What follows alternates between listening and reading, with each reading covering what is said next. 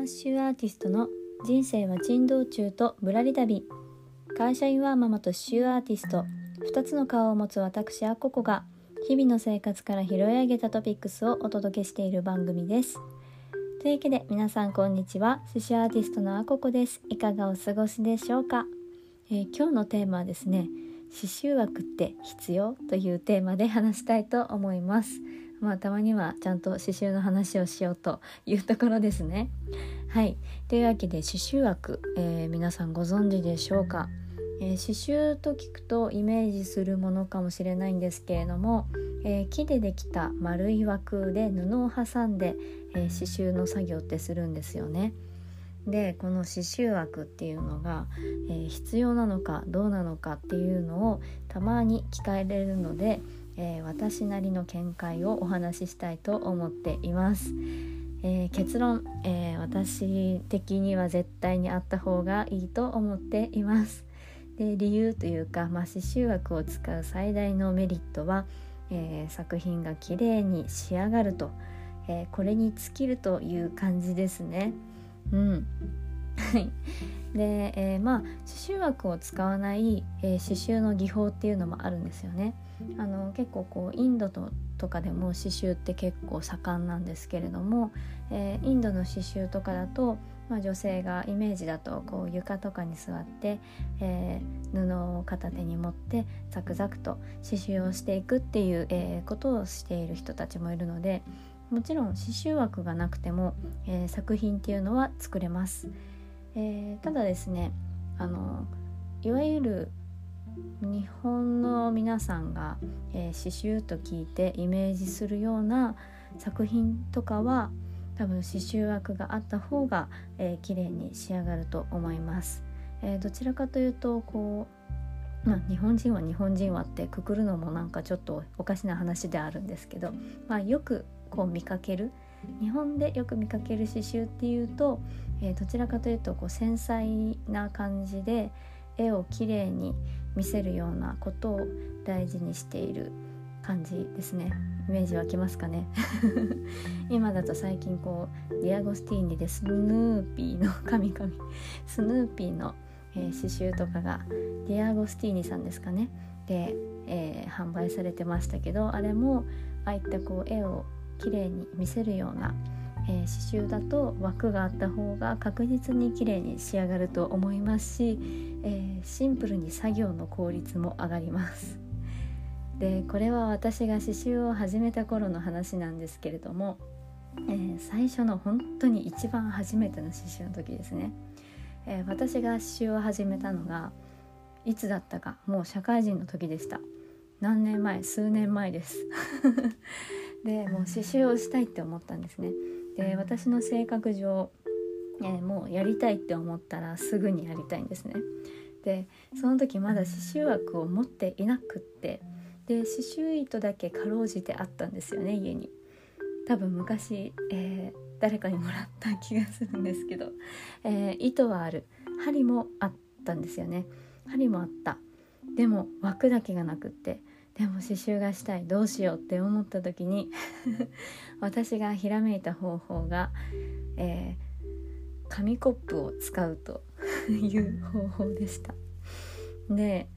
まあいろいろと今皆さん想像されているかと思うんですけれども、えー、私が取った方法はですね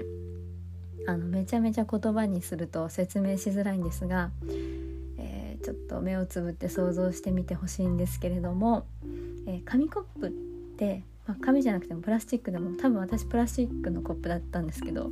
あのあれらのコップって重なるじゃないですかこう1個目と2個目をこう重ねることができますよね。で重なるのは、えー、下から上にかけてこうねほこう 末広がりに広がっていく形だからなんですよね。で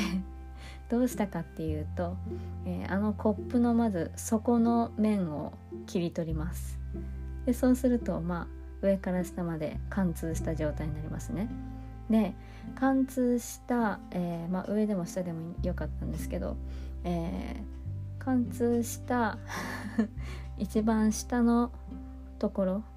から、まあ、約1センチぐらいの、幅でまたぐるっと切り取ります。そうするとまあ1センチ幅の丸い輪っかが1個できますね。で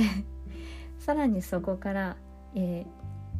ーえー、もう本体の方本体の方で余った部分の下からまた1センチを、えー、丸く切り取ります。もうここから全然想像追いつかない人もいたらすいませんね。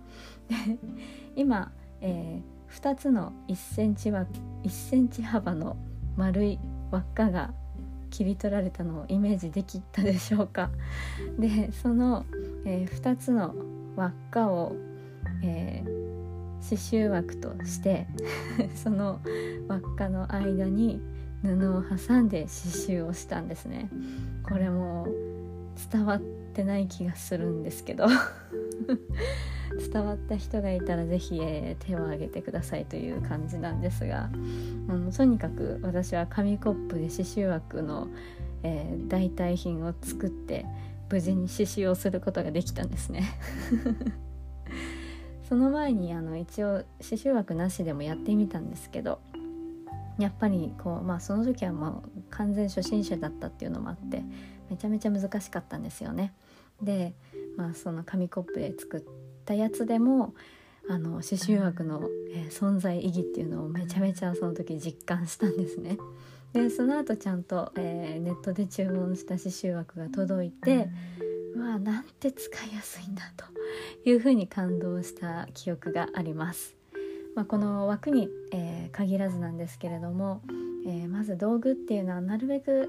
えー、いいものを揃えた方がいいっていうのが私の個人的な持論ですね。まあ刺繍糸とかもいろいろあるんですけれどもその話をまたいつかしたいなというふうに思っています。もう今やですね私刺繍枠めちゃめちゃ家にあるんですけどまあ同時進行で作品を作るっていうこともあるので、まあ、今丸い輪っかの刺繍枠だけでも多分1234556個ぐらいありますね。でまああもっとあるな,、うん、な10個ぐらいありますね多分。四角いのも合わせるとそのぐらいありますね。多分刺繍作家さん皆さんそんな感じだと思うんですが。はい。まあ、刺繍枠はやっぱりあった方が、えー、絶対いいよっていう話を、えー、今日はしました。はい、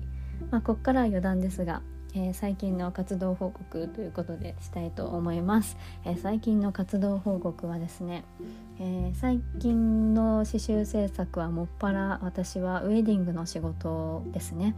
え来月、え結婚式をされる花嫁様のウェディングベールを制作中です。もうだいぶ仕上がってきていてかなり形が見えてきてめちゃめちゃ華やかな可愛いベールができようとしているところです。あの本当にワクワクしております。でも今一番一番多分1番か2番ぐらいに大変だと思われる。かなり手が痛くなる作業をしているんですけれども。でもこの完成を想像すると頑張れるんですよね。と早く皆さんにも完成した写真をお見せしたいなというふうに思っておりますはいというわけで今日のテーマは「刺繍枠って必要ですか?」というテーマでお話をしてみましたえー、この放送を気に入っていただけましたらスタンド FM の方はコメント欄やレター Spotify や Podcast をお聞きの方は Twitter や Instagram などで感想をシェアしていただけますと大変励みになりますまたこの番組やアココの活動を応援したいと思ってくださった方がいらっしゃいましたら、えー、放送の概要欄やプロフィール欄にある各種 SNS をフォローしていただけますと嬉しいですそれでは最後までお聴きくださりありがとうございました。獅子アーティストのアココでした。ではまた。